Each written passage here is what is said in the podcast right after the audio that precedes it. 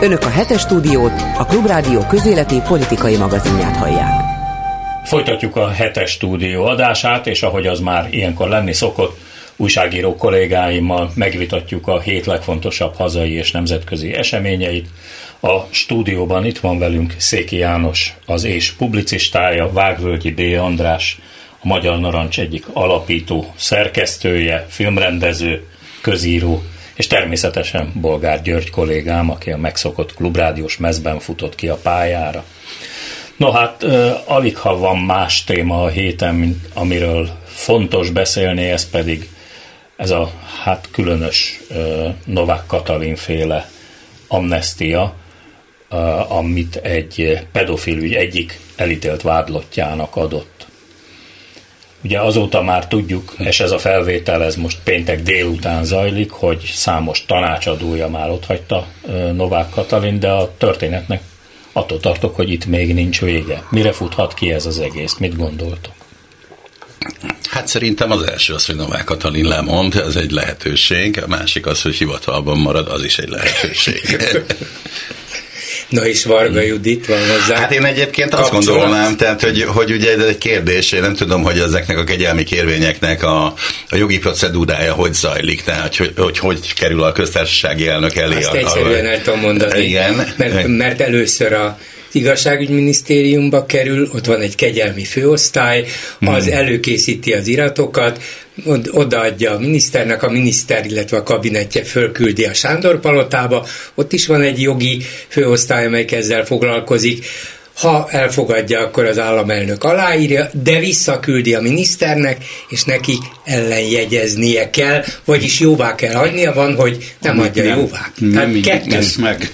Világos. Akkor, akkor az a kérdésem, illetve hogy az vetődik fel, hogy ugye ez a pápa látogatáshoz kapcsolódott, hogy jól emlékszem, akkor ez tavaly tavasz végén, nyár elején volt, akkor ez ugyanaz a, az eljárás, amiben a Budaházi Györgyöt is felmentették? Persze. Ugyanaz ez ugyan, a lista. Ez ugyanaz a lista. Tehát akkor az egy kérdés, hogy, hogy azon a listán nem tudom, hogy hány ember szerepelt, de hogyha x ember szerepelt plusz Budaházi, akkor miért a Budaházi ügy volt az, ami előkerült, és mondjuk a PEDK, illetve bocsánat, a, a, a, igen, ennek a bizonyos K. Endrének a, az ügye meg. Erre is egyszerűen tudok válaszolni, Na. mert Budaházi szabadon bocsátásáról tudtak mondjuk a rokonai barátai meg az egész Viking Klub és vittek, meg, vittek egy szélső, lovat. Szélső jobbos tévé is ott volt. Világos, nem, tudták, hogy mikor hmm. jön ki, honnan, lovat is vittek, tévét is vittek, Igen. minden, tehát mindenki megtudhatta.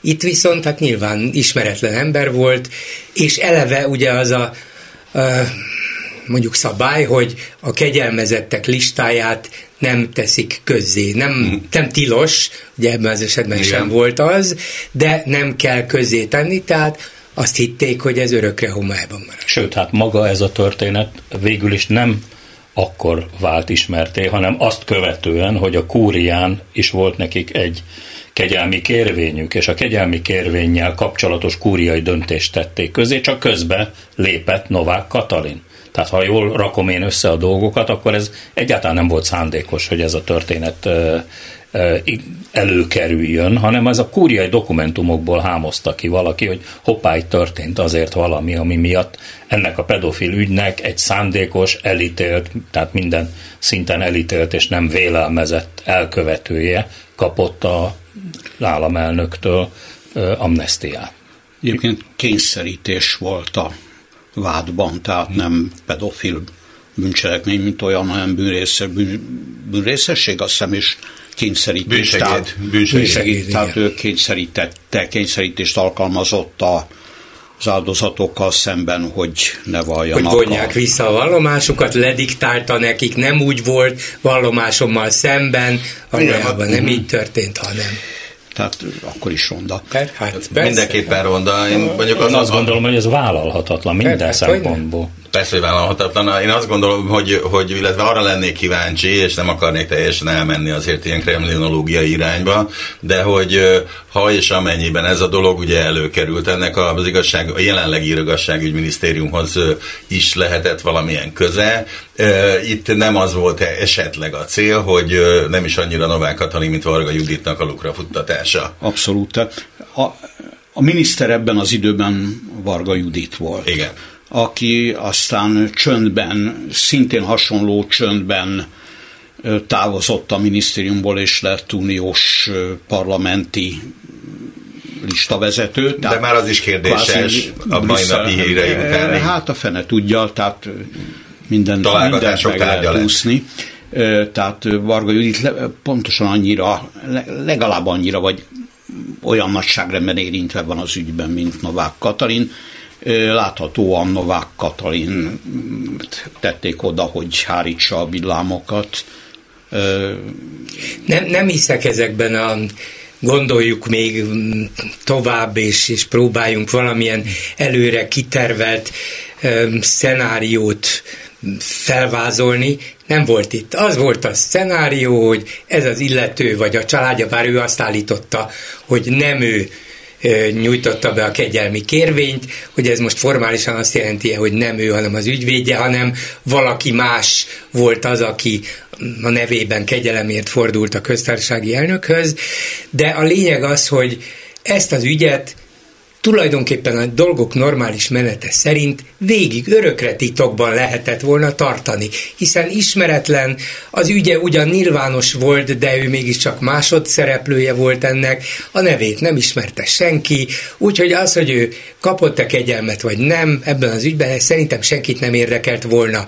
De ott követte el a hibát valószínűleg a, a jogi segítője, ügyvédje, hogy nem csak kegyelemért folyamodott, hanem a kúriához is elment, hogy harmadfokon megpróbálja az ítéletet megváltoztatni, és miután a kúria tárgyalása, illetve ítélete egybeesett a kegyelmi kérvényel, pontosabban. Igen, nagyjából egy időben fut, futott, miközben a kúria megtárgyalta és elutasította ezt a felülvizsgálati kérelmet, aközben kiderült, hogy de már egy kegyelmi kérvényt elfogadtak, és ezért a kúriának az egyébként nyilvánosan közzétett, bár névtelen ítéletét valaki valószínűleg valamelyik érintett, aki, vagy annak a, a jogi képviselője megtalálta, megkapta, és, és rá is mutathatott, hát kérem szépen, ez ott van, téve, csak senki nem tudta volna, hogy kiről van szó.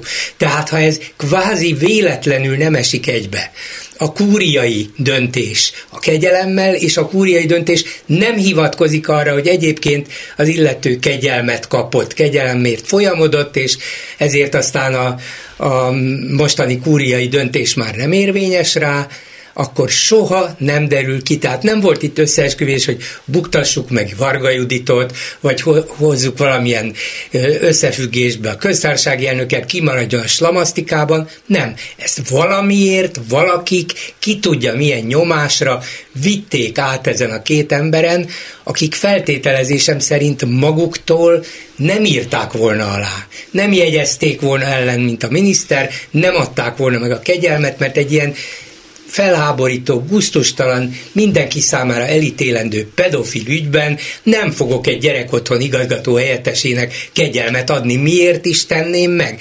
Kapásból el kellett, hogy utasítsák. Szerintem a jogi szakértőik is ezt tették. Valamilyen, ki tudja eddig ismeretlen okból, mégiscsak ez a döntés született, és nem azért, hogy lebuktassák Varga Juditot, mert Varga Juditnak lett volna még épp elég ügye, és végül is el is távolították a minisztériumból, a köztársasági elnököt pedig nem akarhatták megbuktatni az övék, és ráadásul ez a két nő a dísz politikus nője volt a Fidesznek, miért akarnák szétrombolni az ő karrierjüket, és vele együtt ilyen helyzetbe hozni a Fideszt? Nem, nem. Gyuri, mi van akkor, hogyha ugye a Fidesz az Európa parlamenti választásokhoz kapcsolódóan ugye az ECR nevű konzervatív és nem tudom, reformista, konzervatívok és reformerek, reform, reformerek parlamenti csoportjával igyekszik, hogyha ha, igazak a hírek. Mi van akkor, hogyha ott valamiért Varga Juditot nem látják szívesen? Ne. Olyan mindegy nekik. Olyan mindegy nekik, hogy ki van ott. Dajcs, miért Dajcs Tamást annyira szívesen látják? Na, ő már oda ragadt. Hát, ettől még nem biztos, hogy szívesen látják abban a frakcióban. Én de... szerintem ezt, ezt egy, András, te túl kombinálod egy picit. Nem, én azt gondolom, hogy van egy ilyen káosz elvi magyarázat, amit a Gyuri mondott, meg mondanám azt, hogy akkor van a tervező elme e, magyarázata, nyilván valahol, vagy én azt gondolom, hogy valahol a kettő között lehet azért a, a, a Ennek az talán azért ellentmond az a, az a négy vagy öt napig tartó fagyos csönd, ami ezt az Így ügyet van. a kormányoldalon körülvette, és hát emlékezzenek vissza a hallgatók is, meg ti is, hogy csütörtökön délután aztán nagy hirtelen egy hányaveti Facebook videóban reagált Orbán Viktor, ahol konkrétan hülyeségeket beszélt, ahol azt mondta, hogy... Ez az nem meglepő. Tehát egyrészt egy nagyon, egy pocsék színészi teljesítmény volt, másrészt pedig jogi szempontból nem volt ez egy megalapozott dolog, mert igazából itt a BTK-t nem annyira az alkotmányt kellene módosítani. Most alkotmány pláne nem kellene, tehát e, hülyeség, de volt benne rendszer, tehát hmm. benne volt a rendszer, tudnilik, ugye a, köztárs, a köztársasági elnöknek a kegyelmi jog az egy diszkrecionális jog, annak kegyelmez meg, akinek akar. Na most Orbán ebből az, ennek a jövőbeli hasonló botrányok elhárítására azt találta ki, hogy módosítatja az alkotmányt, hogy a köztársasági elnök megkegyelmezhet, kivéve ilyen és ilyen ügyekbe. Tehát, hogyha neki es, csütörtök este eszébe jut, hogy módosítsák az alkotmányt, akkor a magyar alkotmány, mit tudom én, kedre módosítva lesz. Ez egy ilyen ország, tehát ami, ami szerintem nagyobb botrány, mint hogy van pedofília, meg vannak pedofil bűncselekmények a rendszer szempontjából, tehát politikailag nagyobb botrány. Ez ellen ismereteim szerint nem nagyon tiltakozott senki, hogy az alkotmányjal a miniszterelnök teljesen kényelkedve szerint babrálhat az alapelvekkel. Hát megszoktuk, hiszen már tizen, hát, 12, 12 hát, alkotmánymódosítás volt, hát most lesz egy 13. Nem, nem hiszem, hogy ez a lényeg. Nyilván abból a szempontból igen, és ezért beszélt marhalságokat Orbán Viktor, hogy az első gondolatom az lett volna, hogy félbevágom, miszlik bevágom azt, aki a gyerekeimet vagy unokáimhoz hozzáér. Ugye ez, ez, ez a zsigeri, na, és tényleg egyébként nyilván a magánemberek otthon, ha ilyesmire gondolnak, hát ha nem is a kard az De ez a falusi kocsma de, az, a, de hát azok, annak szólt, annak a közönségnek, amelyik első zsigeri felháborodásában ilyet mondhat, megölöm azt, és akkor a miniszterünk mit csinál, előkapja a kardját, hol is tartja? Ide vele régi kardom, ide veled régi kardom, na mindegy. A lényeg az, hogy, hogy azért vártak néhány napig, valóban nem szóltak semmit, illetve amikor szóltak valamit, az, az volt, mint Kocsis Máté frakcióvezető, hogy hallgasson csak az a baloldal, amelyik ellenezte ezt a pedofil ellenés, ellenes törvényt, az mélyen hallgasson, péntekre eljutott ugyanez a Kocsis Máté oda, hogy hát ennek a kegyelmi döntésnek nem lett volna szabad megszületnie.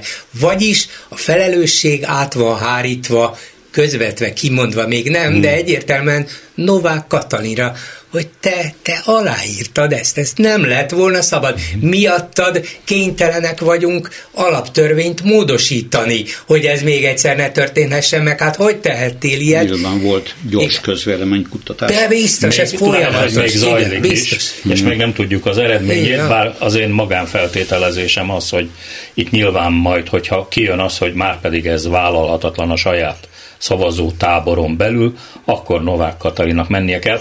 Arról a posztról egyébként, ahol azért tiszteletre méltó emberek ültek, tehát ez ugyanaz a poszt, ahol volt egyszer egy Gönc Árpád, ahol volt egyszer egy kétes, mm, vagy legalábbis kevésbé vállalható módon megválasztott Sólyom László, jó, Schmidt Pál az már... De azért személyében mégis volt valaki. Azért Má, súlya Mádl is Mádl volt valaki, is aztán komolyan... a Schmidt Alder, az már onnantól hmm. kezdve indult a gyors romlás, ugye? Igen, Egyértelműen. A bajszos széria. De Novák biztos vagyok benne, most függetlenül attól, hogy hogy nem idealizálnám a szerepét, még azt, a, azt az óvatos vagy mérsékelte politikai szerepét is, amit nyilván kiosztottak rá például Ukrajna ügyében, de biztos vagyok benne, hogy nem önként és dalolva sima hülyeségből írta ezt alá. Itt valaminek még lennie kell, amit lehet, hogy soha nem tudunk meg, de ez egy véletlenül kibukott történet volt, amin mindenki elcsúszhat. Most a Fidesz azon igyekszik, hogy jó, lehet, hogy el kell kaszálnunk Vargát, lehet, hogy el kell, és a kettő együtt van, nem lehet csak Vargát, uh-huh. vagy csak Novák Katalint felelőssé tenni, az egyik a másikkal összefügg, ha az egyik felelős, akkor a másik is nyilvánvalóan, tehát vagy elkaszáljuk mind a kettőjüket, vagy lehet, hogy ez rajtunk marad, ki tudja meddig, és ki tudja milyen következményekkel. Szerintem a Fidesz vezérkar most ezen több renglázas. Hát ez sokkal súlyosabb, mint mondjuk a borkai féle jachtozás, a mm, brüsszeli csatornázás, a a, Ereszezés. igen, igen, igen. E, és így tovább. Hát csak azért, mert száját rögtön kivonták a forgalomból, tehát hmm. az, az nem maradt rajtuk, bár nagyon hmm. látványos volt. De a borkai ügynél az emberek azt mondták, jó, hát a disznóság, meg felháborító, igen, de hát végül is jól érezte magát. És a de itt, igen, újra kinek, kinek ártott ezzel a feleségének, de hát ő megbocsátott, hmm. úgyhogy az más ügy ebből a szempontból, de az is veszélyes volt.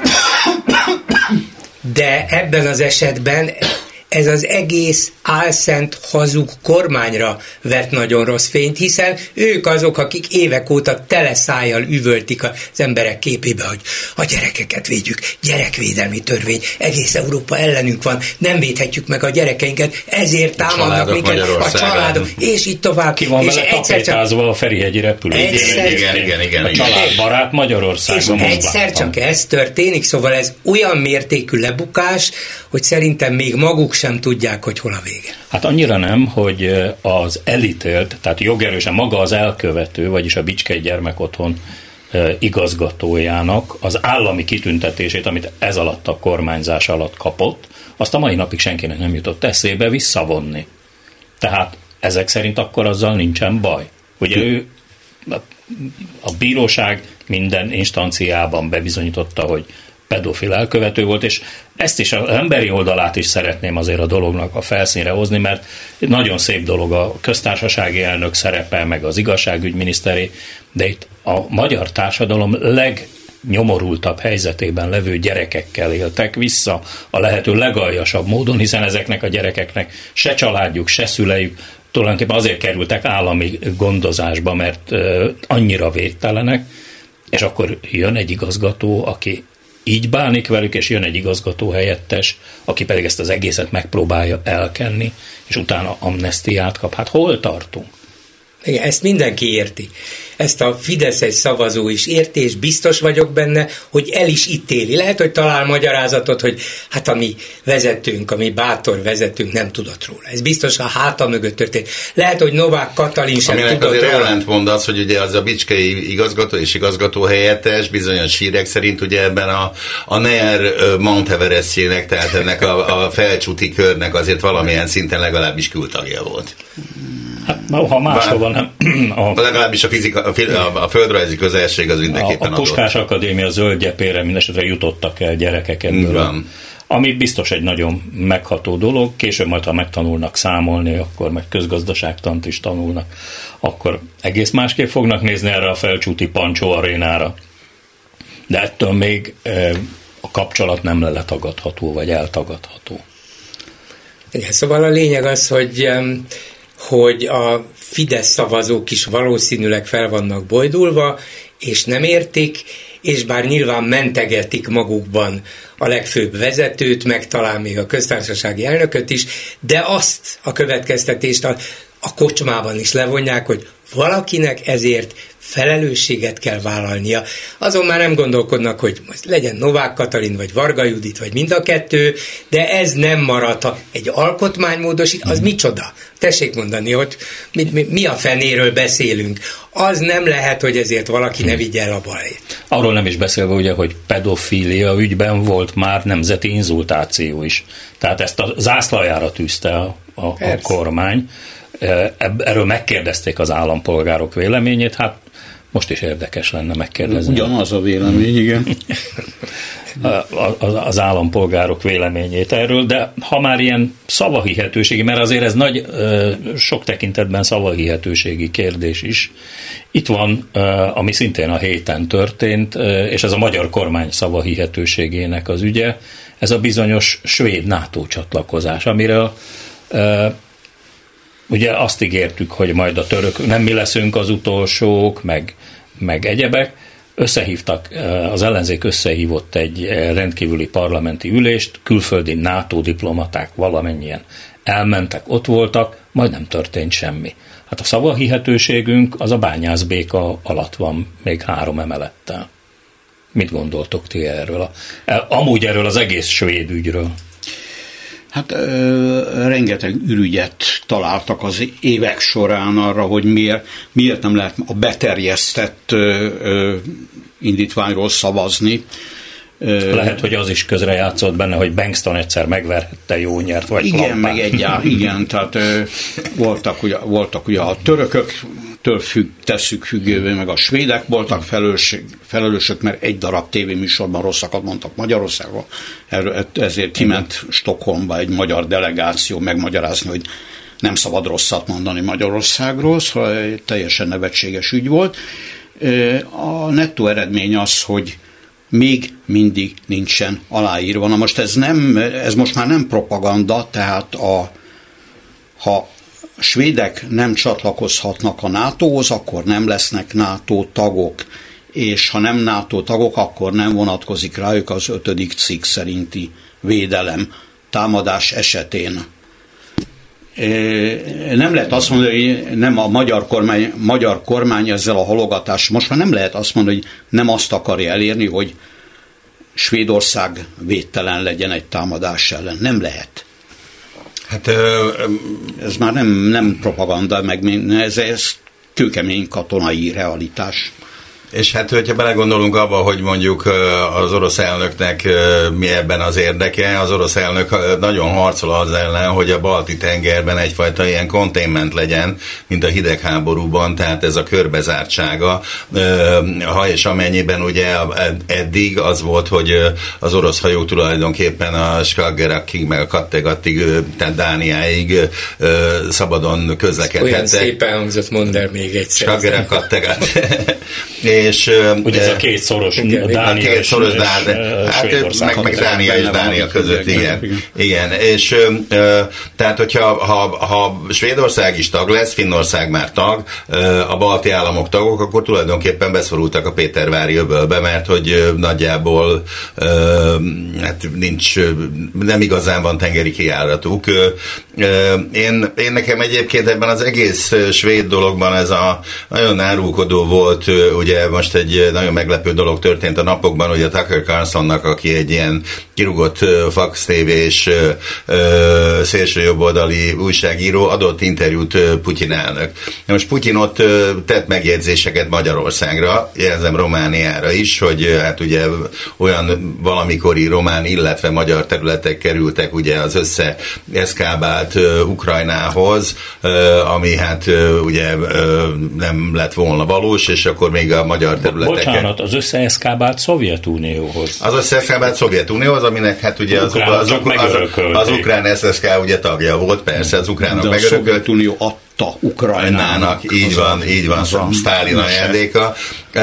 Na most ebben azért ugye, amit mindig mindenki ugye tagadni szokott, hogy akkor a, a Putyin meg a, az Orbán szoktak -e mondjuk Kárpát hova tartozásáról beszélgetni. Én azt gondolom, hogy ez egy elég világos jelzés arra, hogy igen, szoktak erről beszélgetni, bármennyire is tagadják mind a két oldalon. De mivel hát ugye az, az, a legmeglepőbb, hogy ugye a Kárpátalján él körülbelül két millió ukrán, meg ruszin, meg rutén, meg nem tudom, mindenféle ember, és körülbelül százezer magyar tehát szóval, hogy nagyon nehéz elképzelni egy azért, és hát mondjuk Beregszáz városa, meg hát nem tudom, hogy megérne egy akkora nemzetközi felháborodást, amit egy ilyen, ilyen akár csak a határrevízió gondolata is felvethetne. Nem, hát valószínűleg már Orbán is tisztában van azzal, bár feltételezésem szerint eljátszik a gondolattal, hogy majd ő egyszer nemzetgyarapító, országgyarapítóként fehér, fehér vonul, igen, vonul, vonul be a történelembe, meg a magyar labdarúgó csapat, labdarúgó válogatott világbajnoki címének megteremtőjeként, szóval ez a két célja talán megvan. De, de az biztos, hogy hogy ez ott motoszkál a fejében, és ennek a Carson-Putyin interjúnak a, az egyik legérdekesebb vonása talán az, hogy a Putyin-féle érvelésben szinte szó szerint visszajöttek azok, amiket Orbán Viktor használ a háborúval kapcsolatban, hogy hogy érhet véget a háború, kinek kéne, hogy az amerikaiakkal kéne, mondta Putyin, az amerikaiakkal kellene megállapodnunk, mert ha az amerikaiak a jövőben, vagy továbbra is nem támogatnák fegyverekkel, pénzzel az ukránokat, akkor meg lehetne egyezni. Szó szerint Orbán Viktor szavai. Pontosabban fordítva. fordítva. Hát persze, ilyen világos, nem, nem Putyin olvasta Orbánt, hanem Orbán hallotta Putyintól, hogy ez, a, ez az álláspontunk Orbán elvtárs, és ő ezt következetesen képviseli is. Ebből a szempontból teljesen egy, egy lehet csak egyébként egy ilyen Orbán-Putyin találkozó vagy beszélgetés, ami nagyon nehéz oroszul kimondani azt, hogy Viktor Gyözövics. Gyosevics. orosz, az orosz sajtóban. De most komolyabbra fordítva, ebbe semmi meglepő nincsen. Tehát azok, amiket a magyar politikusok mondanak, az egy az egybe egy, esik azzal, amit egy, egyébként Oroszország is állít, hogy ők rettentő békések, hát ha nincsenek ezek a gonosz ukránok, akkor nem kezdődik el ez a spec operáció, ugye ez a... És az amerikai. Ez a, ez a, ez a különleges katonai hadművelet, nincs háború. Lettországot és Lengyelországot se akarják megtámadni. Igen, és a Molotov-Ribbentrop paktum egyáltalán nem is létezik. Úgyhogy...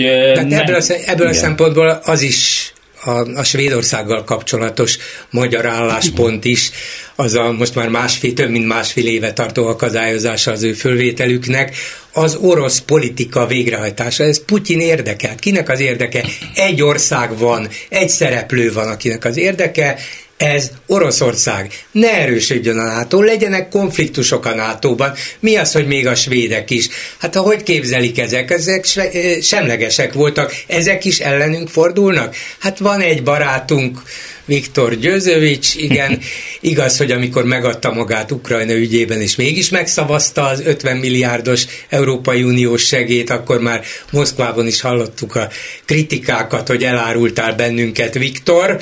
Mert ugye, igen, igen, mert mert úgy értelmezik, hogy minden segítség, ami Ukrajnának megy nyugatról, az Oroszország ellen van. És tényleg, aki pedig ezt ellenzi, az Oroszország mellett van, Magyarország, akarom mondani Orbán Viktor, és tényleg Oroszország mellett van. Tehát a svédeket gyakorlatilag az orosz politikai érdekek megfelelően nem akarja fölvenni, szerintem nem húzhatja tovább most ebben a belpolitikai botrányban, ami kialakult az elmúlt napokban, uh-huh. szerintem még kevésbé húzhatja tovább, mert Na különben minden a nyakába szakad. Mit gondoltok, még mindig előjön a magyar kormány ezzel a revűvel, hogy előbb jöjjön el a svéd miniszterelnök Budapestre, aztán hagyjuk majd jóvá. Hát, Szerintem ez már annyira vicces, hogy de kinevetik.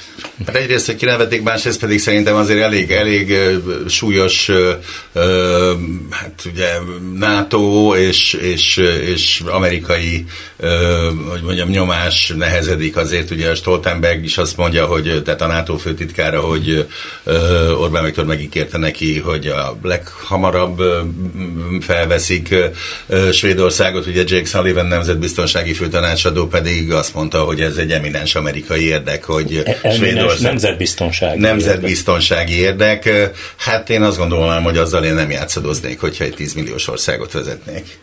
De ő játszadozik, tényleg. Hát ő játszadozik, de hát ugye... És ilyen... ezért a mi bátor vezetőnk, hát az egyetlen, aki Igen. szembe mer ezekkel csak ez, ez azért a diplomácia nyelvén ez azt jelenti, hogy a kiskutyának az orrát beleverték abba a tócsába, amit ott csinált a sarokba, és nem jó egy olyan ország polgárának lenni, akinek a vezetője egy ennyire jelentéktelen bábúvá zsugorodott itt az elmúlt napokban. Mint a 90 fokon mosták hát volna a gyapjút a gépbe. Ennyire hát, feltűnő, hogy báb.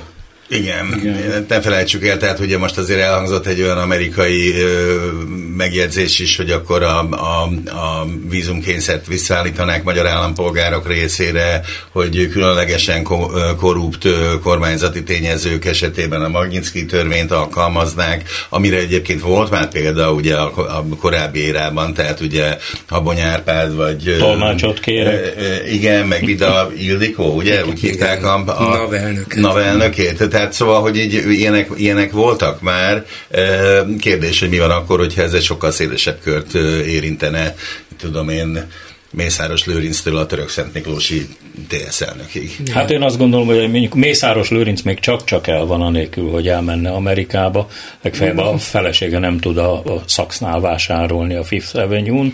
Ez Már azért nagy, egy gond. nagy csapás, igen, igen. kétségtelen de... De hát ha Amazonon keresztül rendelhet, nem? Amazonon keresztül rendelhet, igen. Hát erről mondjuk Vladislav Szurkov, aki ugye a Putyin elnöknek volt a, a hogy mondjam, az ilyen e, virtuális valóságát megteremtő színházrendező és tévéproducer és, és hát ilyen nagy hatalmi manipulátor, de ugye a Magnitsky törvény értelmében nem mehet e, az Egyesült Államokba, azt mondja, hát az Egyesült Államokban három dolog hiányzik, Jackson Pollock, e, a, a a, a, az Ellen Ginsberg és Tupac Shakur, és azokat oda, oda menés nélkül is lehet élvezni. Persze. Amire azt mondom, hogy nagyon jó Milyen hajrá, kultúrember, hajrá. nem? Milyen kultúrember, igen. Ezzel együtt ugye a, a héten... Reprodukción azért nem... Reprodukción pollok azért nem... De meg nyilván persze válság. Igen.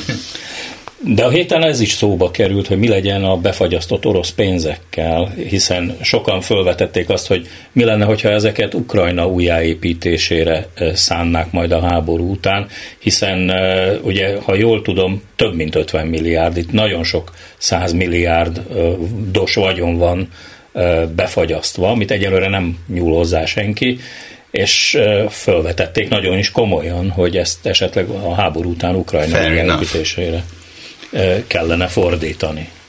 Hát ahhoz egy olyan amerikai kormány kell. Hm. Meg hát a háborúnak De milyen lesz az az amerikai kormány, hát hogy itt az. behozzam ezt a... Hát hogy ez. itt az elmúlt napokban azért eléggé velőtrázó hm. dolgok történtek. Ez a... Gyuri, senki sem mossa le rólad, hogy az ördög ügyvédjeként léptél föl, vagy Trump ügyvédjeként. Hát ez nem, nem, nem, azt nem, ez, ez...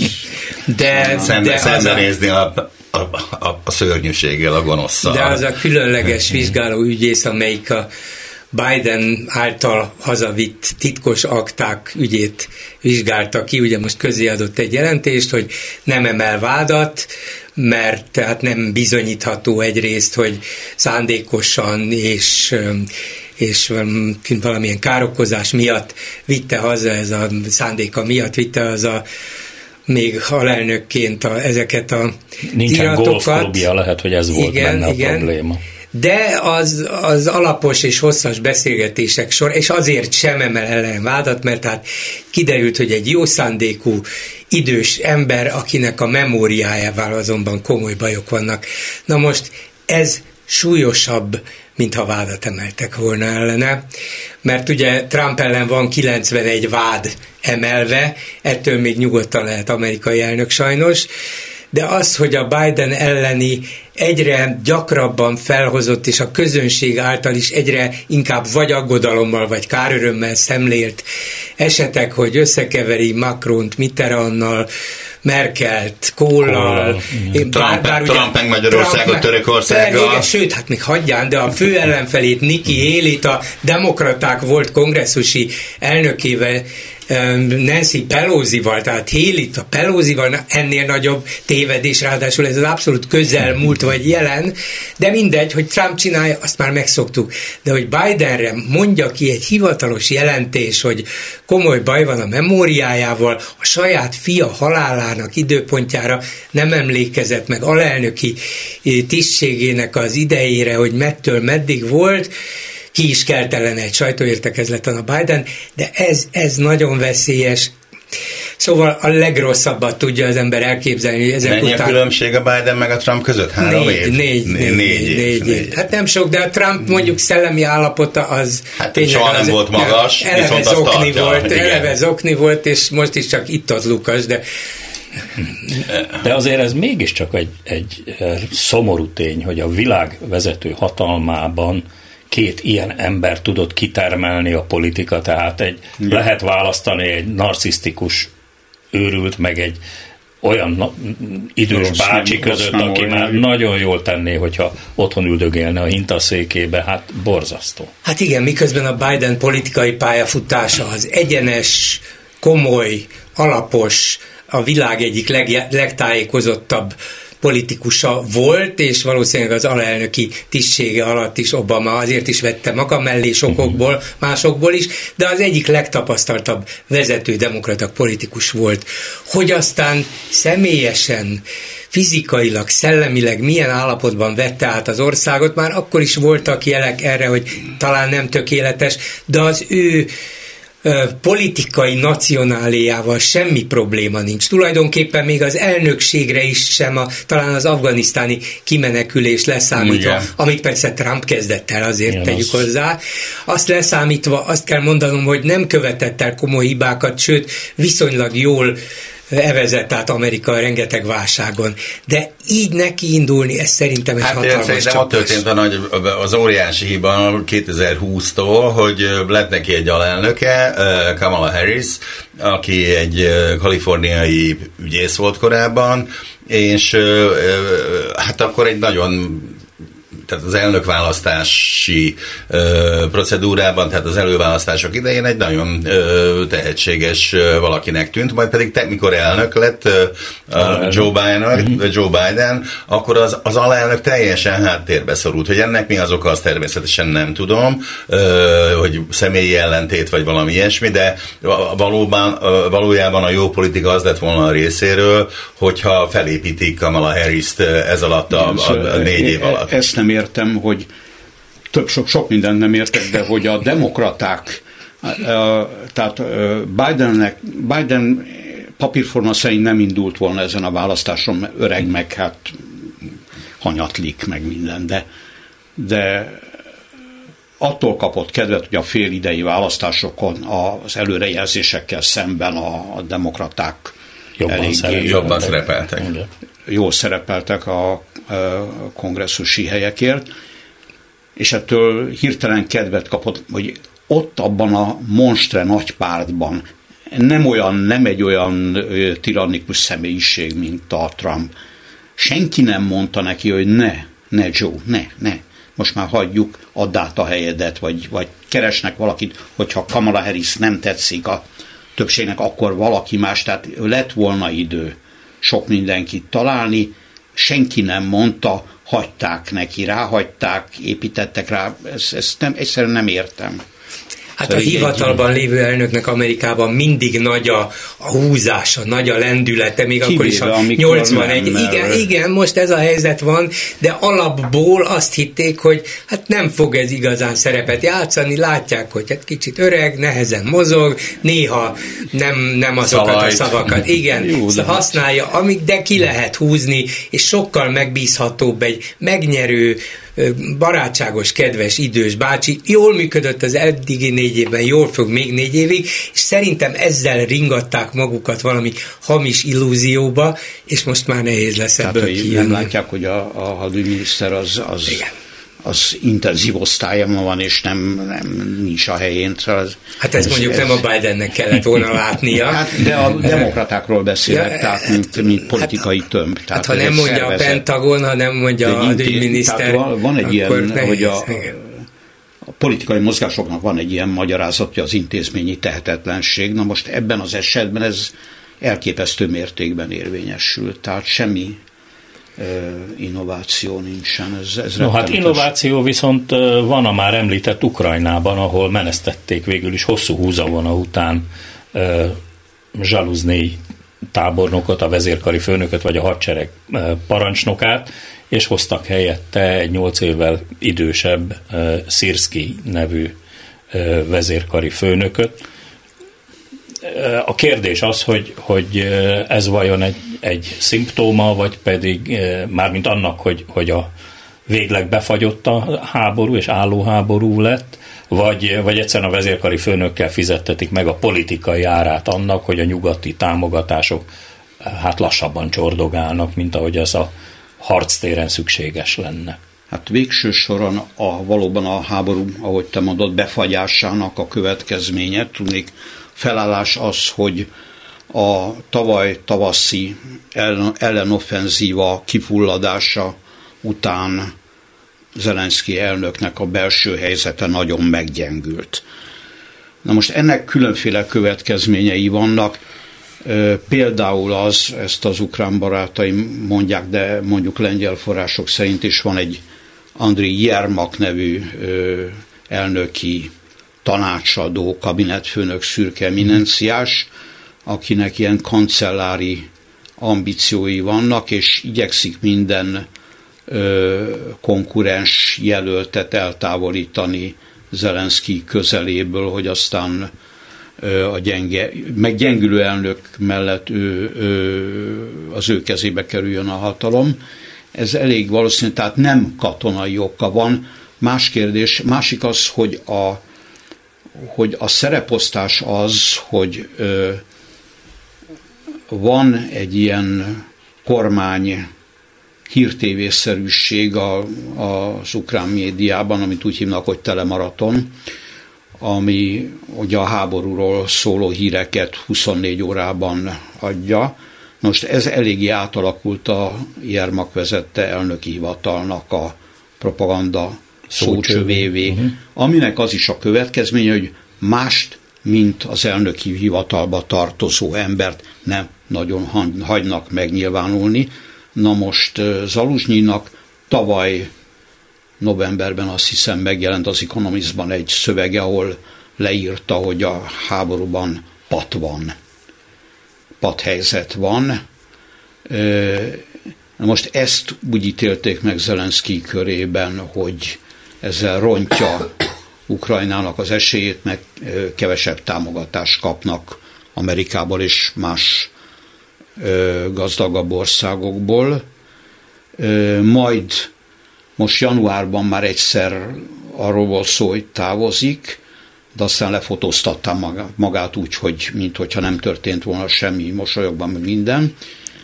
Ezután jelent meg a CNN online oldalán egy másik Zelenszky szöveg, ahol nem a, tehát semmi defetis, vagy defetistaként értelmező szöveg kijelentése nem jelent meg, annyit írt le, hogy, hogy kérnek drónokat, mert azok ö, dönthetik el Ukrajna javára a háborút a mostani helyzetben, de ezt viszont állítólag gyermakék, gyermakék úgy értelmezték, hogy Zelenszky háta mögött akar támogatást szerezni nyugatról, tehát a saját ambícióit hajtja, és ez már ilyen kenyértöréshez vezetett.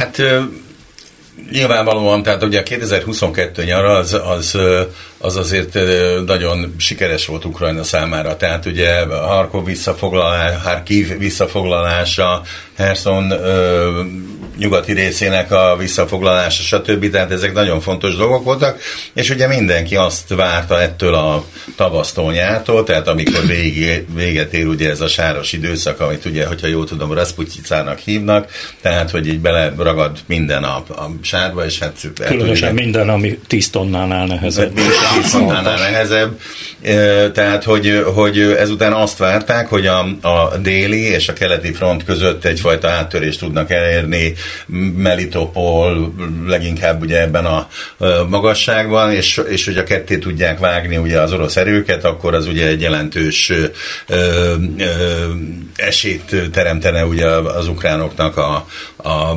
további eredményekhez. Na most hát ez ugye nem történt meg. Most akkor ugye kérdés az, hogy miért nem történt meg. Itt ugye az ukránok egyrészt ugye a légierőt szokták emlegetni, tehát hogy, hogy hát hogy nekik ugye F-15, F-16, stb.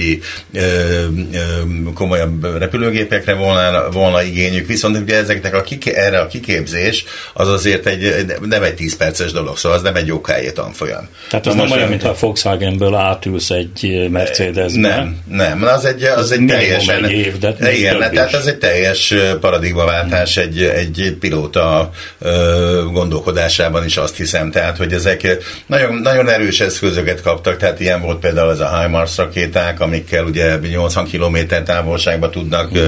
nagy precizitással, szinte 100%-os találati pontossággal lőni. Ehhez képest ugye hát Szóval az oroszok is azért úgy felvonultattak eszközöket, egészen elképesztő beszállítóktól, nem hogy csak Irántól, ugye a drónok, de még Észak-Koreából is ugye muníció, tehát szóval ez azért egészen elképesztő. És, és hát azt is, hogy ugye az orosz hadseregben, hogy ugye mennyire ugye előkerült ez a, ez a börtönlakók, tehát büntetett, büntetett, büntetésüket töltő embereknek a frontra vezénylése, akiknél hát azért mondjuk van egy ilyen 50 százalékos, vagy nem tudom egész pontosan, hogy mennyi, de az, hogy hát ugye vagy túléli, vagy nem, meg hát ugye külföldi zsoldosok, csecsenek, meg kubaiak, meg szerbek, meg nem tudom én csoda, tehát hogy, hogy azért ott is érződik egyfajta kapálózás, azt gondolom orosz részről is, tehát nem annyira egyértelmű az, hogy az oroszok olyan, olyan felemód jól állnának. Én nem olyan régen olvastam egy ilyen nyilvános nyilatkozatát a John Burstnek, aki a CIA igazgatója, és hát ő azért eléggé uh, negatívan határozta meg azt, hogy az oroszok most mit tudnak elérni katonailag, de nyilván, hogy az ukránoknál is eléggé hasonló lehet a helyzet, és, és hát ott is természetesen vannak ilyen legénységi problémák, és ugye nagyon el van öregedve a hadsereg,